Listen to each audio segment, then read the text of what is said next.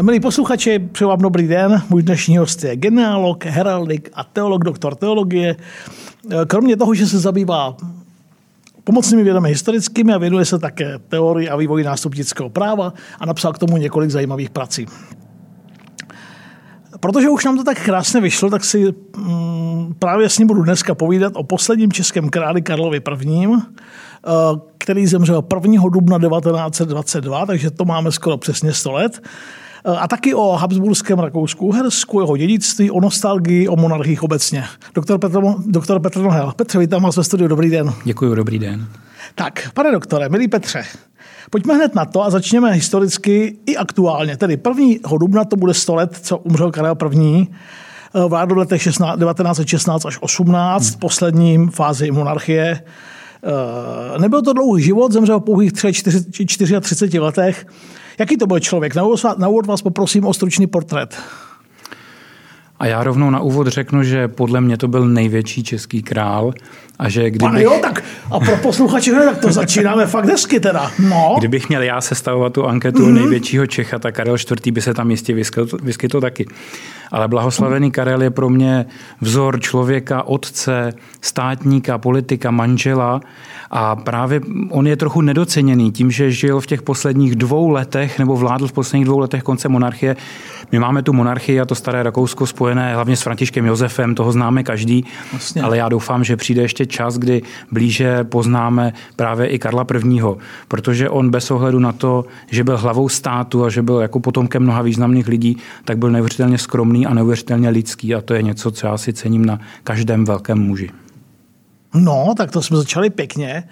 Uh, vnímali třeba Češi, česká politická reprezentace za války, to, co vy jste teď řekl? Aspoň někteří třeba, nebo část české politické reprezentace třeba, protože v roce 16 ještě moc hmm. většina z nich neměla jako nápady na otržení od monarchie, to byla ještě hluboká válka a Češi byli v té době dost lojální. No samozřejmě, a je to pochopitelné, oni si těžko dokázali asi představit jiný režim nebo, nebo maličko jiný stát, ale blahoslavený Karel měl obrovskou výhodu, že on tady v Čechách žil. On studoval na Karlové univerzitě, bydlel na Pražském hradě, vojákoval v Brandise nad Labem a tak se mu tam zalíbilo, že tam zakoupil i ten místní zámek.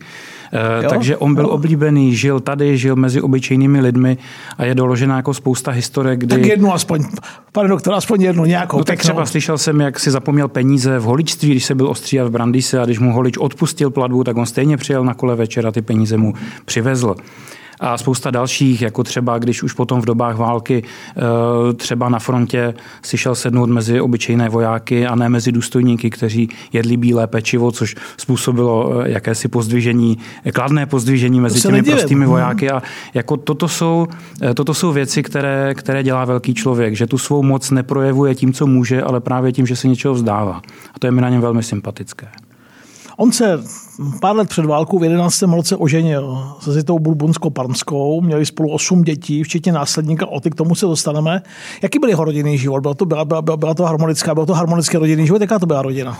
Ano, on měl obrovské štěstí, že měl velkou oporu ve své manželce ale především, že ten jejich snětek byl šťastný, že oni se seznámili, zamilovali se do sebe, vzali se bylo, z lásky. Bylo to obou strany? Bylo to obou strany. Bylo to vlastně podobné jako jeho strýce Františka Ferdinanda d'Este, akorát Karel měl to štěstí, že se teda zamiloval do rovnorodé princezny, princezny Zity Burbonsko-Parmské, takže i když se říká, že František Josef I. měl pro něj vyhlídnutou jinou nevěstu z belgického královského rodu, no tak těžko nemohl dát jako souhlas Jasně. k tomuto sňatku.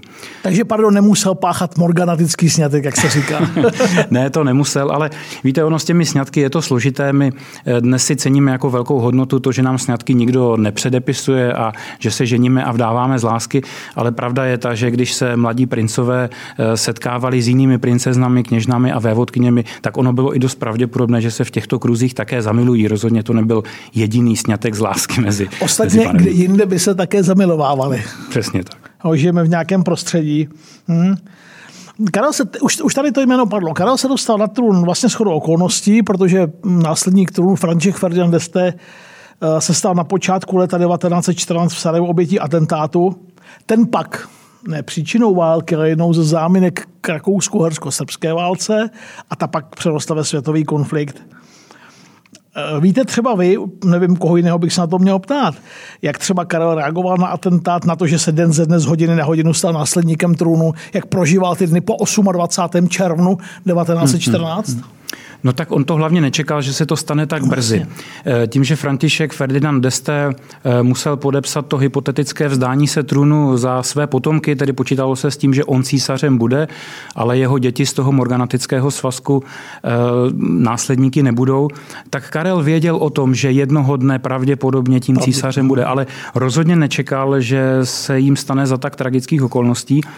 A popravdě řečeno, eh, on se i domníval, že možná jeho strýc František Ferdinand ještě najde nějaký právní nástroj, jak ty své děti legitimizovat a byl překvapený vlastně poté, když eh, procházeli pozůstalost po Františkovi Ferdinandovi Deste, že vlastně nic tomu nenasvědčovalo a že František Ferdinand Deste byl věrný tady tomu svému vzdání se. se zdalo, že bude respektovat. Ano, a že to bude respektovat a že počítal s tím, že, eh, že budoucí Karel I. tedy nastoupí, eh, což se nakonec stalo a skutečně přebíral zemi za velmi obtížné situace.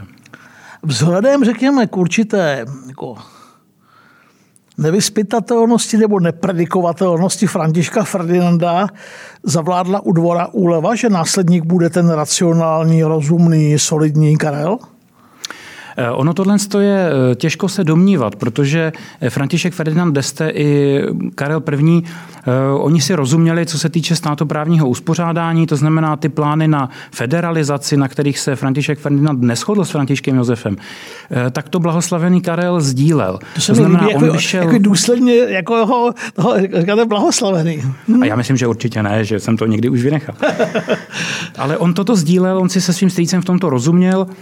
Samozřejmě František Ferdinand Ferdinand Deste byl ve, v intenzivnějším kontaktu s eh, Františkem Josefem I., takže eh, tam ten jejich rozdílný názor mohl snáze výjít najevo. Otázka samozřejmě je, je co by kdyby, protože František Ferdinand no, plánoval, plánoval tu federalizaci spíše na národnostním principu, než na základě zemských hranic. Mm. A já chci věřit tomu, že kdyby eh, Karel I. usedl na trůn, takže by spíše respektoval ty zemské hranice. Každopádně oba dva chtěli národům monarchie dát rozhodně ještě ještě větší prostor, než jaký, tomu, jaký byl v minulosti. Takže jestli si na dvoře odechli, to nevím, ale eh, myslím si, že pokud někdo uvažoval obdobně, tak eh, že by jako kvitoval jakéhokoliv z těchto dvou potenciálních následníků. Mm-hmm. To se tedy týkalo i české politické reprezentace českých zemí. No ano, navíc Karel potom, když usedl na trůn, tak spoustě, eh, spoustě obviněným eh, z politických činitelů udělil milost, i když byli eh, odsouzeni těžkým žalářům, čili já si myslím, že oni, myšleno česká politická reprezentace, měla dost důvodů být Karlovi nakloněná, tak jak on byl nakloněný jim.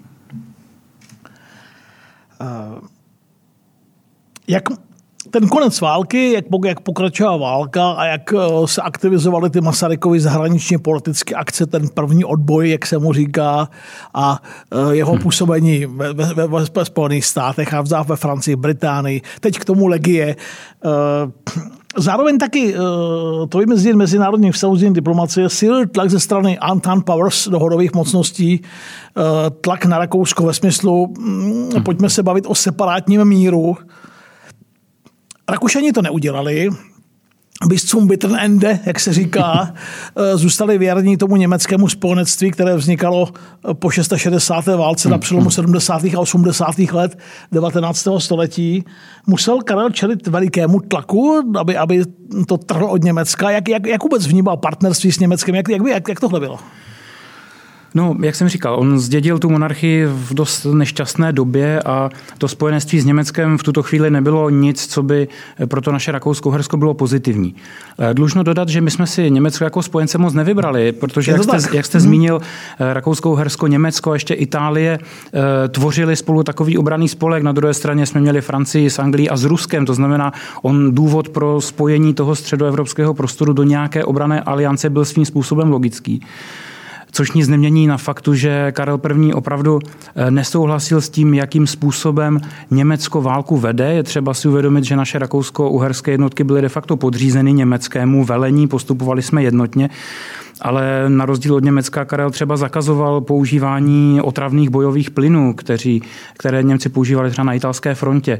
A stejně tak eh, zakázal bombardování civilních cílů. A obecně byl asi jediný panovník, který respektoval ty mírové snahy papeže Benedikta 15., který eh, zoufale volal potom, aby, aby tedy v Evropě byl nastolen mír. Eh, musíme si uvědomit, že ať se jednalo o panovníky, tak Oni nebyli tak absolutističtí, aby mohli ovšem rozhodovat sami. A ta generalita měla své slovo, měla své zájmy a své pokyny. A podobně jako dneska prezidenti, ani panovníci už tenkrát na přelomu století mnoho nezmohli. Ostatně i to je možná důvod, proč jsme tu první světovou válku vůbec měli. Eh, já se totiž vůbec nemyslím, že ona eh, de facto začala v tom Sarajevu. Eh, to, že byl zavražděn následník... Pardon, naprosto, naprostý souhlas a teď si to rád poslechnu vaší interpretaci. To, že byl zavražděn následník uh, trůnu, uh, to považovali všechny civilizované státy za něco skandálního a musíme si uvědomit, že Evropa byla v tu dobu plná monarchií a ti a, lidé a, byli... a taky žijeme v éře anarchismu, ve zlaté éře anarchismu ano, v té době. Ano, panovníci spolu byli příbuzní a nějakou válku si nepřáli. Podle mě největší problém nastal v době, kdy začalo mobilizovat Rusko, a je známo, že německý císař vyzýval svého bratrance Eh, ruského cara, aby eh, tu mobilizaci stáhnul, protože v tehdejší interpretaci skutečně vyhlášení částečně, částečné a pak úplné mobilizace neznamenalo nic jiného než de facto vyhlášení války. A myslím si, že až ruská mobilizace a jejich záminka ochrany Srbska, což trošku můžeme v tom vidět paralelu i s některými hmm. současnějšími dějinami, které se stále v tomto no, smyslu opakují, tak to byl ten spouštěč první světové války. Nikoli v ten samotný atentát v Sarajevu, který přirozeně, kdyby se nestal, tak by nedošlo ani k té válce. Ale problém byl právě v té mobilizaci. V tu dobu, kdy mobilizoval Rusko, nemobilizoval žádný jiný evropský stát, protože k tomu zkrátka nebyl důvod. Byl to konflikt mezi Rakouskou, Uherskem a Srbskem. A připočteme k tomu obavy, tu, až paranoidní obavy Německa z války na dvou frontách?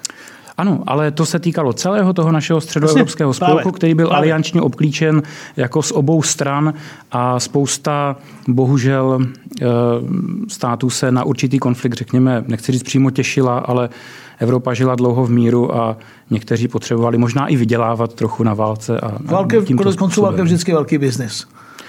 Bohužel asi máte pravdu. Děkuji, že jste doposlouchali historii očima Martina Kováře až sem a plnou verzi, pokud vás zajímá a pokud si chcete poslechnout, najdete na info.cz.